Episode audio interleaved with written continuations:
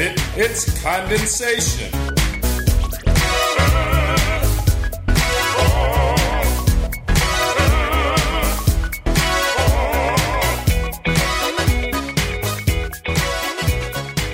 Hello, everybody, and welcome to another episode of That's Not Spit, It's Condensation. I'm Ryan Beach, and on today's episode, we have another installment of Winning the Job. We're going to start by hearing from Nathan Clark. Nathan is currently a member of the Air Force Band's ceremonial brass, and he just won a position with the President's own Marine Band. It was really great to speak with him about how he felt his preparation helped him be successful. I asked Nathan, why do you think you were successful at this audition? Let's hear what he had to say. To be honest, I just felt like I was comfortable playing. Um, I don't know if I really did anything differently per se than what I've done in the past.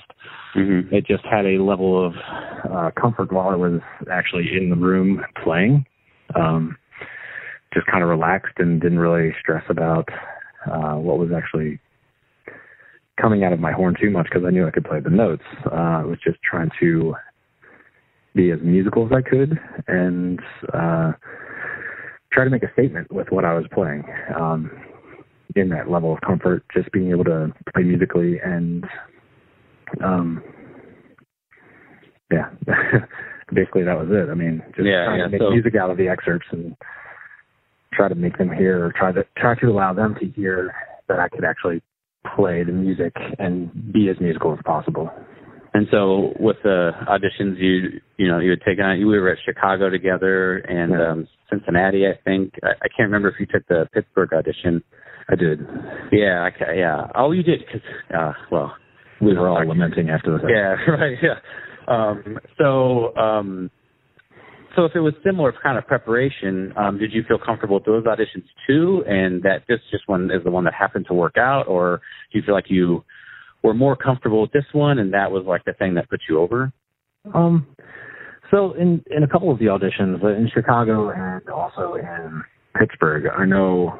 So I didn't advance out of the prelims in either of those, and I, was questioning a lot about my playing at the time. Um, I was working on some different things in my playing. My my low chops have always been an issue, which um, on those two auditions were never really that big of a, a deal. But in playing with a couple of different ensembles uh, around DC area, I was questioning my intonation with some of the people that I was playing with, which makes you go back and question, um, like, am I losing my mind? Is my are my ears like, as are my ears good or are my ears just absolute crap? Um, like there were there were certain times where I, I would leave rehearsals in the DC area and just be like, what am I doing? Am I able to tune with anybody? Is anybody able to tune with me? And I think in the recent couple of weeks or prior, leading up to this audition and uh, San Diego the week before, like I kind of got to a place where I was comfortable with myself, comfortable with my playing, and comfortable with my intonation as well, which uh, lended myself to be a little bit more relaxed and a little bit more free to just play as opposed to questioning everything that was coming out of my horn. Sure. So you feel like that a little bit of extra preparation, kind of the detail work, led to being more comfortable. Yeah, yeah. What kinds of stuff were you doing to? I mean, intonation is such a, a weird thing because it's all conceptual based on kind of what you hear. But what kinds Yeah. of things were you doing to uh, try to improve your intonation? Um, well, I was playing with people who actually have really good intonation, um, like have really good ears, and playing with them and getting their critiques on what I was doing, but also just doing some, uh, like I was just doing downstairs, just have a tuner on the background, like not necessarily doing drone studies, but just having it on there. And like I have a Peterson strobe tuner, not the real super expensive one, but like one of the little digital ones. Mm-hmm. and uh you can see it out of the periphery if it's like going crazy. Like you can see it that it's just going absolutely crazy but then once you actually get to the point of like setting on a note where you can see if it's setting see if the tuner's actually uh locking in you can really just see that in your in your background, and it, even though it's not like front and center, you're still working on it, and you're still Sure. just uh, kind of getting that locked in into your brain. So Yeah, yeah. So, what kinds of other things? Um, I mean, you could just talk about in general if you weren't doing anything drastically different. What kinds of things were you doing on the excerpts themselves to maybe work out the technique or may make sure your musical plan was? You were talking about making statements. Like, how are you making sure that the statement you were trying to make is what the the committee was hearing? Um, I mean, for for the excerpts for the Marine Band are pretty standard. I don't think I don't know if they've changed their list in a couple of years.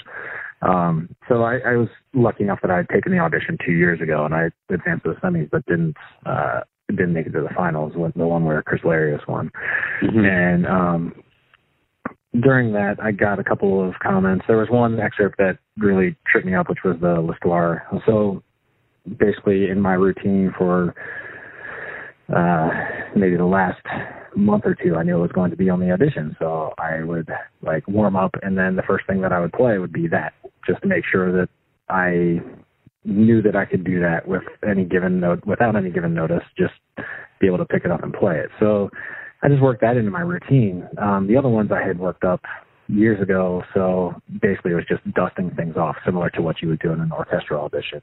Sure, sure. Um, like you don't have to pound the dirt to get Mahler five to come out anymore, or Petrushka or anything like that. Like you work on the finesse of it, or the intonation of it, or the timing of it.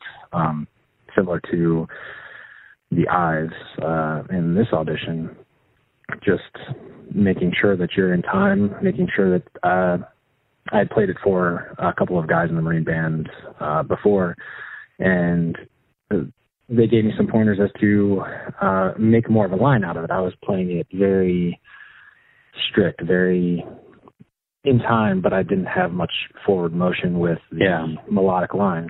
Right. So just trying to pick a point in the excerpt that I would want the line to lead to and then back away. So just conceptualizing how I would want that to be and then writing it on my page as to where I want the line to lead to. Um, it, it helped me to just kind of relax and think more about the melodic line as opposed to just the strict time and whether or not my fingers were going to do what they needed to do. So Did you do much recording to help solidify that, or? not really, no. Yeah, yeah. Um, uh, I did record myself a little bit, but not not a not to a great extent. Um, I ended up playing for a couple of coworkers uh, like three days before, and got my nerves going. And uh, you know, they had some good critiques on it, but they were all uh, pretty pleased with how I played as well. So that just took that confidence into the audition as well. Yeah, so for you, it sounds like it's sort of just just kind of continually putting yourself out there, and that you're just going to do your thing the way you do it, and then ultimately hoping that you know one of them will stick. Yeah, and I mean, isn't that what we're supposed to do anyway? That was one of the one of the best pieces of advice that um, I got years ago. Um, before I took the first Boston audition that I had ever taken, I played for Tom Cupples, uh, who had just recently won um, the NSO position, and I went into him. I contacted him. I was like, "Hey, I know you studied with guys up in Boston. You were playing up in Boston for a while. I want to get your critique on how I'm playing this stuff and how they might react to how I'm interpreting things and lead me in a direction of how they might want to hear it a little bit differently. And he basically was like, um, you just need to go up and play the way you're going to play. Either they're going to like it or they're not going to like it, or they'll ask you to do something differently if they want it to sound a little bit different. Um, and that was some of the best advice. Like, you don't know what the panel is actually going to be listening for. They could Right. be listening for what you're trying to do or as long as you put into as long as you put out there something that they can like and something that they can work with they're more apt to deal with that as opposed to someone who has no way of being flexible and adapting to uh, requests from the panel Right, which is a huge part of the job in general, right? The ability to, um, you know, if the conductor wants something different, that flexibility, I, I think that can go a long way if you could show flexibility in an audition Yeah. like that. Yeah. So, so what do you think then? Uh, I've I've heard you say um, a couple times now that you know you played for guys in the Marine Band, you played for people in and your colleagues, and then in this particular case, you're talking about Tom Cupples. What do you think the balance is is between playing for other people and you know accepting and putting their advice kind of into your playing versus you're doing your thing and you want to be confident. You know what I mean? Like, what's the balance yeah. between that? Um, I would say 50-50. I mean, you have to be confident going in with what you're what you're putting out there. At least preparation wise, you have to be confident with what you can put in but you have to be open to accepting critiques about your playing, um, different articulations, different musical lines that you might not have thought of. They could hear something that would be a little bit out of tune that you're not hearing because you've played it so many times. Um, that you're just used to that note being a little bit out of tune. So if they hear something that's different, be accepting of that as well. Um, the interpretation, uh, you can get into a rut of interpreting something in a way that you know you were taught years ago that was correct, and you think you're still doing it that way, but you're really doing it some uh, doing something different than what you're uh, purposely trying to do, and they can listen to that and move you in a direction that is better musically as well as uh, more pleasing to the ear. So, yeah, no, that that makes a lot of sense. I've I've dealt with that a little bit, you know, when you're especially when you're in school, right? And you have yeah. the ability to play for so many different people. You're getting so much advice and you're thinking, okay, like which one do I choose? You know? Yeah, yeah. Um, so, uh, but it's good. I, I think you're absolutely right. It, it's good to get, you know, other people's opinions because everybody's going to have the thing that, that they care about, whether it's time or pitch or something. And if you can kind of make everybody happy, that's what you're trying to do for a committee ultimately. Yeah, yeah. And then like this audition, um, when it got to so Tyler and I were both advanced to a super final round, and basically, I'll call it a super final round. It was the two of us out of the finals that they moved on. Um, but even in the final round and then into the super final round, they, they basically the panel asked us to do. I know they asked me to do things a lot differently than what I was trying to put out there initially, and just being able to take what they're saying and incorporate it into what you're doing that you can like we like we talked about earlier like a conductor can ask you to do something completely different in an audition or in a in an ensemble on a whim's notice. So to be able to incorporate that into the audition panel and be comfortable with doing that it stems a lot from playing for people who would ask you to do something differently to um please their ear as well. So sure. it it definitely played into this audition because the the last round that Tyler and I were in, I think it was uh, probably 15, 20 minutes of you playing an excerpt, and then they would ask you to do. Uh, they, they asked me to do things a lot differently, like put more front on the notes, be a little bit more musical or something, um, a little bit more rubato, like just playing with different things within the context of the of the actual excerpt. So. and how do you think you developed the ability to be that flexible uh, play for people and ask them to do ask either have them ask you to do something differently or uh, play something differently and see if they can uh, pick up the differences in what you're trying to do. So like actively seek out that like practicing that skill as if it were a skill that you're trying to acquire as you know double tonguing yep. high playing flexibility within your own you know musical decisions and stuff like that you would seek that out just as much as anything else yeah, I think so because you never know what a conductor is actually going to ask. Right. True. So. True. Um, changing gears a little bit, do you feel like you played objectively, you know, a lot better on this audition than you had played in previous auditions, or was it a, you know, similar and this one just worked out? You know, did you play a perfect audition? You know what I mean? Like, do you feel like this was that much different? I don't think I played a perfect audition. Um, I didn't record myself, so I don't really know. Uh, I, I mean, ideally I I kind of know what notes I missed, but there was always there was there whenever I went in, there was never any question that I didn't play well. Um, sure. I thought that I I played uh, maybe not to the best of my ability, but I played uh, probably like 80 to 90 percent of what I was able to do, or what I'm able to do in in a practice room. And we all know that unless you're Chris Martin or Tom Hooten or someone like that, like they even have bad days, but most of the time they're at 95 to 100 percent. Right. Yeah. Say. Um, but you know, it, I felt confident in my playing whenever I left. There was, I think it was the final round. Uh, there were five of us, and I that was the only round that I was like, eh, maybe I will be going home today. Uh, yeah.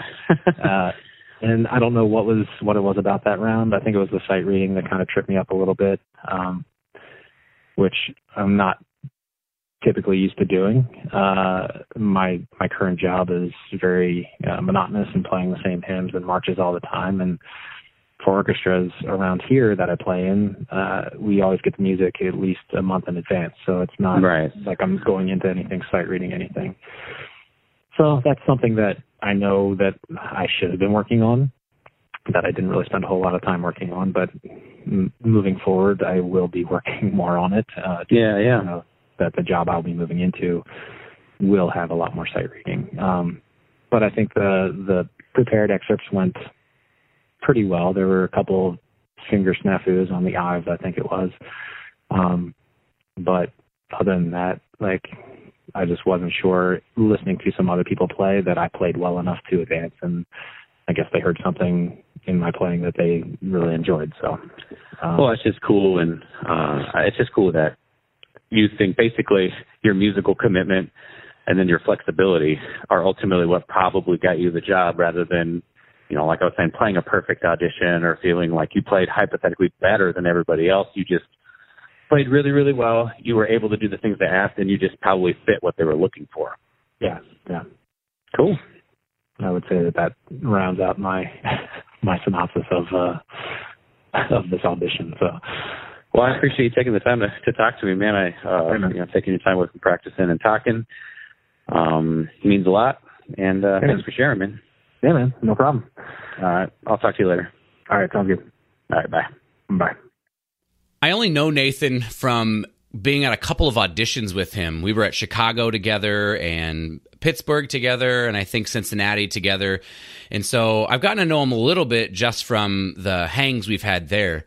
And so I was really, really excited to see that he was successful in this audition because I know he's been trying hard just like all the rest of us have. And what's inspiring to me is that he was willing to look at his playing and be honest and say, you know, maybe it's my intonation that's stopping me from advancing at these auditions or doing well or winning these auditions. And I think that's a really important lesson for all of us to learn. We should all be willing to look at our weaknesses and to try to do something to fix them and make sure we're not just assuming everything's fine, it's somebody else's fault that I'm not advancing. To take that responsibility, I think, is always a really great thing. Next up, we have Sam Huss. Sam won the principal trumpet audition with the Richmond Symphony recently and was gracious enough to speak with me about his experience. I've known Sam for a while now, so I was really excited to see what he had to say about how he was successful at this audition. Let's hear what he had to say. Yeah, it's a, it's a combination of both um, the auditions previous to that audition not working out the way I wanted it to, but then also something um, I did a little bit differently for for Richmond. Um, I, I wouldn't say my preparation was as I don't know like hyper analytical as the ones before it. But I mm-hmm. think I think it went it went well because I had done that hyper analytical work for all the auditions leading up to it. So sure. it's it's kind of like a combination of um, letting go of maybe some of the the mental blocks I had because I had been analyzing so hard, but then um, definitely having things work out better because I wasn't focusing on the the small details by the time I got to the performance. So when you're saying uh, maybe you weren't focusing on as many of the small details, what kinds of things were you focused on then? Um, so for the last week and a half or so leading up to the Richmond audition, I was basically not not doing any kind of like actual practice of the excerpts. It was just it was just mock auditions and you know practicing performance. So I actually had a few mocks that I like recorded for myself where I just sat in a uh, one of the classrooms at Rice and I sang through the list. and I tried. I would like play the first note of an excerpt on the piano, and I would just perform it with my voice as if I was playing the trumpet. Okay. And that was that was like one thing that was new that I distinctly remember being different about all the other things that I had prepared because I was just trying to get my voice kind of like in my head rather than thinking about you know the mechanics of the trumpet or other things that could get in the way of just performing an excerpt. Right. So you feel like you're almost like training your mind. Yeah, and I I felt like that was that was like kind of like a turning point for me. You know, not just in auditions, but in my um in, in my playing overall. Uh, how so? I mean, I guess you're maybe able to get into your sound a little bit more, or what kinds of what What do you mean when you say that? Um, well, it's just so I think when I was in school, definitely because I was trying to make so many technical improvements while I was there. I, I would get fixated on a lot of things that were mechanical and kind of do things by feel rather than leading by ear or whatever the the sound in my head was. Yeah. And doing, you know, so much more singing in those, those last few months before I graduated, it kind of kind of got me out of thinking about the mechanics of the instrument and actually about the music, like every teacher I'd ever had had told me to. right. Um, do you did you get any comments from uh, any of the people in the audition that kind of confirmed any of that? Um, I actually didn't get a whole lot of feedback afterwards, which was kind of interesting. Um, they they just said it sounded like I was, you know, ready to to lead lead the trumpet section. That was like one of the the big things that I got. So, um, which is pretty big, obviously, for a principal job. Being able to, to demonstrate that in the audition is pretty huge. Yeah, yeah, I think so. Um, so that's pretty awesome, and I guess that, that that's like a difference uh, in this particular audition. Do you mind kind of talking about some of the hyper analytical stuff that you had um, done in previous auditions that made you feel like you could maybe let go of that a little bit so you could focus more on the music? Yeah. Okay. So, um, like previous previous auditions, it was you know, I, I would I would basically go through and I was recording myself. You know, I would I would like pick an excerpt and I would record it, and then basically analyze every measure of the thing to try to get it so that I could, you know, get it exactly the way I wanted it to with the interpretation that I had decided to go with, and it, it became like I was trying to chase like a specific kind of like plan that was written out and not necessarily one that was like kind of I don't know sung. Whereas if you like when you're when you're performing, you can have and you're singing kind of things. You can have things that happen maybe that aren't so strictly planned. Sure. Kind of, yeah. It's a little bit improvisatory. Right. And I think when I was preparing that way and kind of like going measure by measure, it took so much more focus because I was trying to, you know, repeat uh, an exact plan every single time as opposed to you know, picking up a piece of music and performing it the way I think it should sound. So do you think there's a what you're describing is kind of a, an extreme, right? You were so hyper focused, and then on this one, you kind of almost abandoned that in favor yeah. of going totally singing and musical. Do you feel like there's a happy medium somewhere in there? Oh, definitely. I, I would say I still do the the the hyper analytical um, type of practice, but it's it's more on like etudes and places where I'm like trying to improve my my trumpet playing as opposed to um things that I'm trying to, you know, be overtly musical, which is everything other than that. so right. So did you in this particular audition for Richmond, do you feel you played uh, better than the other auditions, or maybe you were just more comfortable, or was it about the same as the other ones, and this is just like it it worked out? What, what do you think? No, I, I definitely feel I played probably one of the best rounds I've ever played uh, was my semifinal round um, at the Richmond audition, um, and I definitely didn't play perfectly. Like I've I've never played a perfect round in my life. I I don't think I will or really care if I do or not. But right, yeah. Um, it was one of those things where I was like, you know, if, if someone had recorded that and they were like, you know, this is, you know, this is how you feel about this piece and this is what we're going to say like this is how you feel about this these 30 seconds of music i think every excerpt i played in that round i was like yes that's exactly how i felt it should go oh just total commitment yeah yeah Yeah, it's funny. I, I find myself leaning towards that more and more, but I think it can be polarizing a little bit, right? Where you start to make more and more of a statement that someone at that point will then have to decide, I like this or I don't. It's harder to kind of skirt in the middle when you're making more statements like that. Yeah, and like that's that's one of those things um where it's like now that I'm I'm currently not taking auditions just because I'm you know trying to do the job now and I'm not not kind of taking up time out to take auditions yet. But um it's I worry less about staying staying in that like the middle safe ground to keep everyone happy and I'm I'm kind of like diving into more about how I feel about things and I I personally think it's more rewarding but it's I understand like when you're taking auditions you do have to like be aware of like the the standard practice of things. Um, so do you feel, um, I mean, knowing what you know now and taking into account uh, kind of what happened in Richmond, uh, just what's your take on the idea that maybe you should play the audition differently than you might play the job now that you're kind of on both sides of that?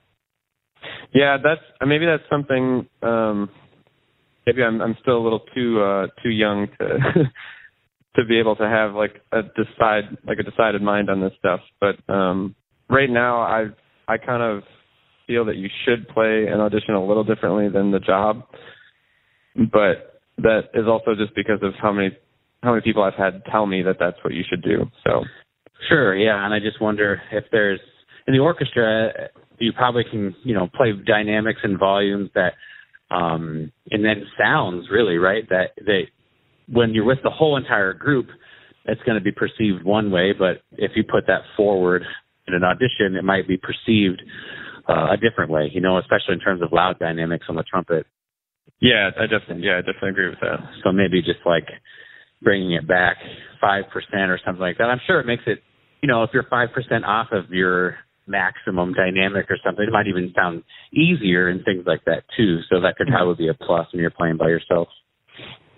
Yeah, and I guess like the the thing I think about um, in auditions versus like performances um, where I'm sitting in the orchestra. It's like when I'm when I'm sitting in the orchestra, I'm thinking about how my my part is going to contribute to the, the greater you know emotion of the piece, the feeling of the piece. Whereas like when I'm playing in an audition, I definitely have to play the music and get the emotions and everything that I think are important. But I'm also every excerpt I'm playing is trying to contribute to um, the first impression that the committee is going to get of me. And that's that's where I think that that like side motivation of it's like this is my musical introduction of myself to you in the audition that mm. might be a little bit different than you know playing in an orchestra. Yeah, interesting. That uh, I like the way you said that. It's like a musical introduction. Like if they're if they're going to potentially be playing with you for your whole career, this is yeah shaking their hand and saying, yeah. "Hi, this is what I'm about." That's yeah, that's a really interesting way of looking at it. So do you have any other thoughts about the audition in general? Things that you um, that were interesting or important uh, for your success in this uh, particular audition? Yeah. Um, so I, you know, you talk about things I did differently for this one. I actually, I'm thinking about it, and I I did do a lot of things differently. Um, so I had tried um, beta blockers for many auditions before that, and I, you know, when I was in school, I definitely had some pretty crippling stage anxiety um, when I get out there to the point like I would be shaking so bad I couldn't even like keep the mouthpiece on my face before I'd start next. Wow. And it was it was one of those things where I like kind of worked through it, doing everything I could, reading all the books I could on anxiety. Um, but what what it came down to is I just like realized that I'm just going to be nervous every time I take an audition, and I got to just kind of learn how to do it. And once I like just accepted that there was nothing I can do somehow that like helped helped my anxiety. um, and I got I got to the the Richmond audition and I had forgotten my beta blockers, and I was like, it was one of those things where I could have freaked out and said this is going to go terribly, but I was just like, well, you know what? I was like, you're prepared. Just go out there and play. I was like, the worst that could happen is that you sound terrible and you get to have a nice time in a different city for a couple days. Yeah, nice. That's a really healthy way of looking at it, I think. And I'm sure that contributed to whatever amount of comfort you felt, you know, being okay. For me, and maybe you can speak about this, but for me, being okay with both outcomes, I think releases you from what happens in the audition. Like obviously you want to win, but if you're okay with losing, which is much harder to do, uh, yeah, it frees you up to just say, I'm just going to play, and however it works out, it works out. Yeah, and that's actually what I was going to get to. Is like, it was the first audition that I like. I had decided that like losing this audition was not going to change like my overall happiness. Like, and that was that was like a huge thing for me to like let go of. But that was, you know, when you're in school, you're like, I want a job, I want a job, and you can like you can make that that drive be like what defines you, I guess. Sure. And, like, you know, whether or not you're successful. Um, and I think like when I when I let go of that, a because I forgot my beta blockers, and B because the morning of the semifinals I was staying in an Airbnb that was in a uh, it was in a basement level, and that night they got I think seven maybe eight inches of rain, and I woke up and the basement apartment I was in was flooded,